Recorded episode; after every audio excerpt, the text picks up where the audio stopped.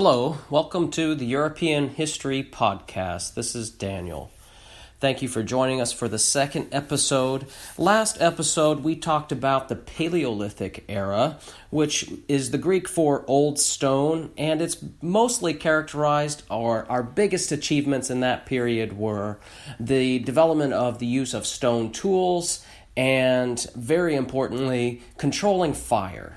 Remember the four things that we got from fire. We get light when it's dark. We get warmth. We get protection from wild beasts or other aggressive humans. And finally, we get the ability to cook our food. That's the Paleolithic Era. What marks the end of the Paleolithic Era and the beginning of what we're going to discuss today, the Neolithic Era, which is the Greek for New Stone Age, is the development of agriculture, the discovery of farming. So, let's begin. The year is 10,000 BCE. In the Near East, people stop nomadic hunting and gathering, and they begin a much more settled farming, agricultural life. People are domesticating and herding goats and sheep, domesticating dogs and plants and grains such as wheat and barley. By domestication here, I mean that we are selecting favorable traits and we are breeding towards those traits or replanting towards those traits.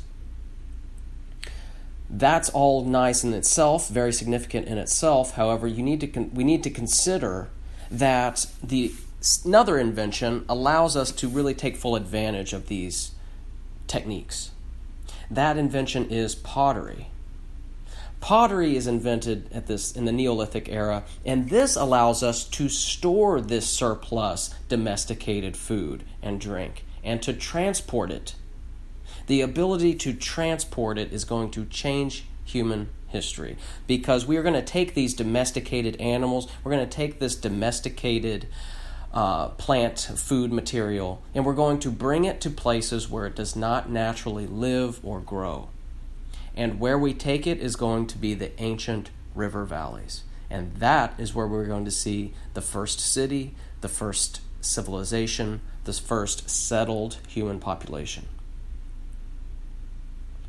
At the same time, in this period, cloth is being made from wool now, and since crops require regular attention, humans, for the first time, build permanent dwellings. These tend to be circular huts, all the same size, and if you want a comparison, you could Google a picture of a wigwam, which is an example from the North Native Americans. Later in the Neolithic era, we see the construction of larger, rectangular-sized structures that hold extended families or multiple families, and again, you can compare this to the Native American longhouses. Most housing structures in the Neolithic villages were similar in size. That's interesting, and it also suggests that there is therefore an equality of wealth. And if you have an equality of wealth, that means you probably do not have a system or formal social classes. There is some evidence of trading involving stones and shells and other materials over long distances, but Neolithic peoples are mostly self-sufficient. This example, this trend is not followed by perhaps our largest, most famous Neolithic village example. And that I'm referring to is Çatalhöyük, which is near Ankara, the current capital of Turkey. Çatalhöyük does not fit the pattern. It covered 15 acres and had a population around 6,000 people. The houses in this village were close together, so close that there's no doors, but rather you have to enter through ladders on the roofs. There is evidence in this Çatalhöyük settlement of decoration with animal heads and paintings that depicted religious rituals or festivals.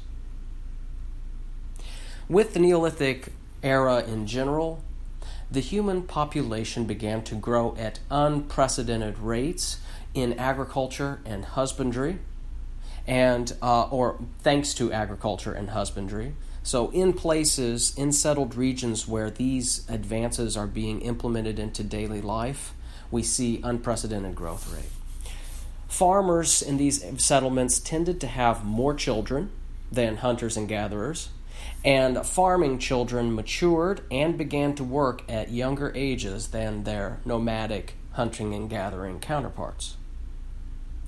In these Neolithic settlements, farmers have to work harder and longer than hunters or gatherers or herders. But these changes also meant that humans had the ability to control nature for the first time. And this ability to control nature and shape nature is a prerequisite for the beginnings of what we refer to as human civilization, quote unquote. And to end there, I want to make sure that I'm very clear on what I mean when I'm using the term human civilization. I do not mean that we didn't have culture before we started farming, or that we didn't have culture before we had settled villages. I'm not saying that the hunter-gatherers didn't have social traditions, did not have beliefs and values and art, etc., but I am saying, or I'm using the word or term human civilization to refer to 8 traits of a human society that make it different than, not better than per se, but different than hunting and gathering societies. So what am I talking about? Human civilization refers to the 8 traits, starting with cities. And in most, virtually all human examples, cities are possible or villages are possible only with the use of practice of agriculture. So we have cities. And in those cities, as population grows, some type of organized government is required. We also see in most cases an established religion, so that's 3. We also see with more people, we see needs for different materials, and we see the ability to have some human beings not farm, not be involved in trying to produce food. And therefore we see job specialization, a 4th trait. Job specialization can tend to lead to a difference in wealth accumulation, and therefore it can create social classes. Our 5th trait. In these cities, we tend to see a larger prevalence of art and architecture, most often and usefully shown through public works, which is another trait. Public works referring to baths, aqueducts, temples, palaces, walls, roads, etc. So we have cities, organized government, an established religion, job specialization, which leads to social classes. We see art and architecture, public works, and the last trait being writing of some kind. Almost all human civilizations practice some form of writing. This is not to say that all human civilizations have to have all those 8 traits. This isn't a test, really. It's just a way of characterizing what sets human civilization apart from human societies in general. So that is the Neolithic era. Biggest points to understand is that we begin farming, therefore we're able to settle down and stay in the same place, and we start acquiring the various features of human civilization. Thank you for joining me for episode 2. In the next episode, we are going to move into the Bronze Age, the earliest civilizations, and I would like to cover the early history of Mesopotamia. This is the European History Podcast. This is Daniel.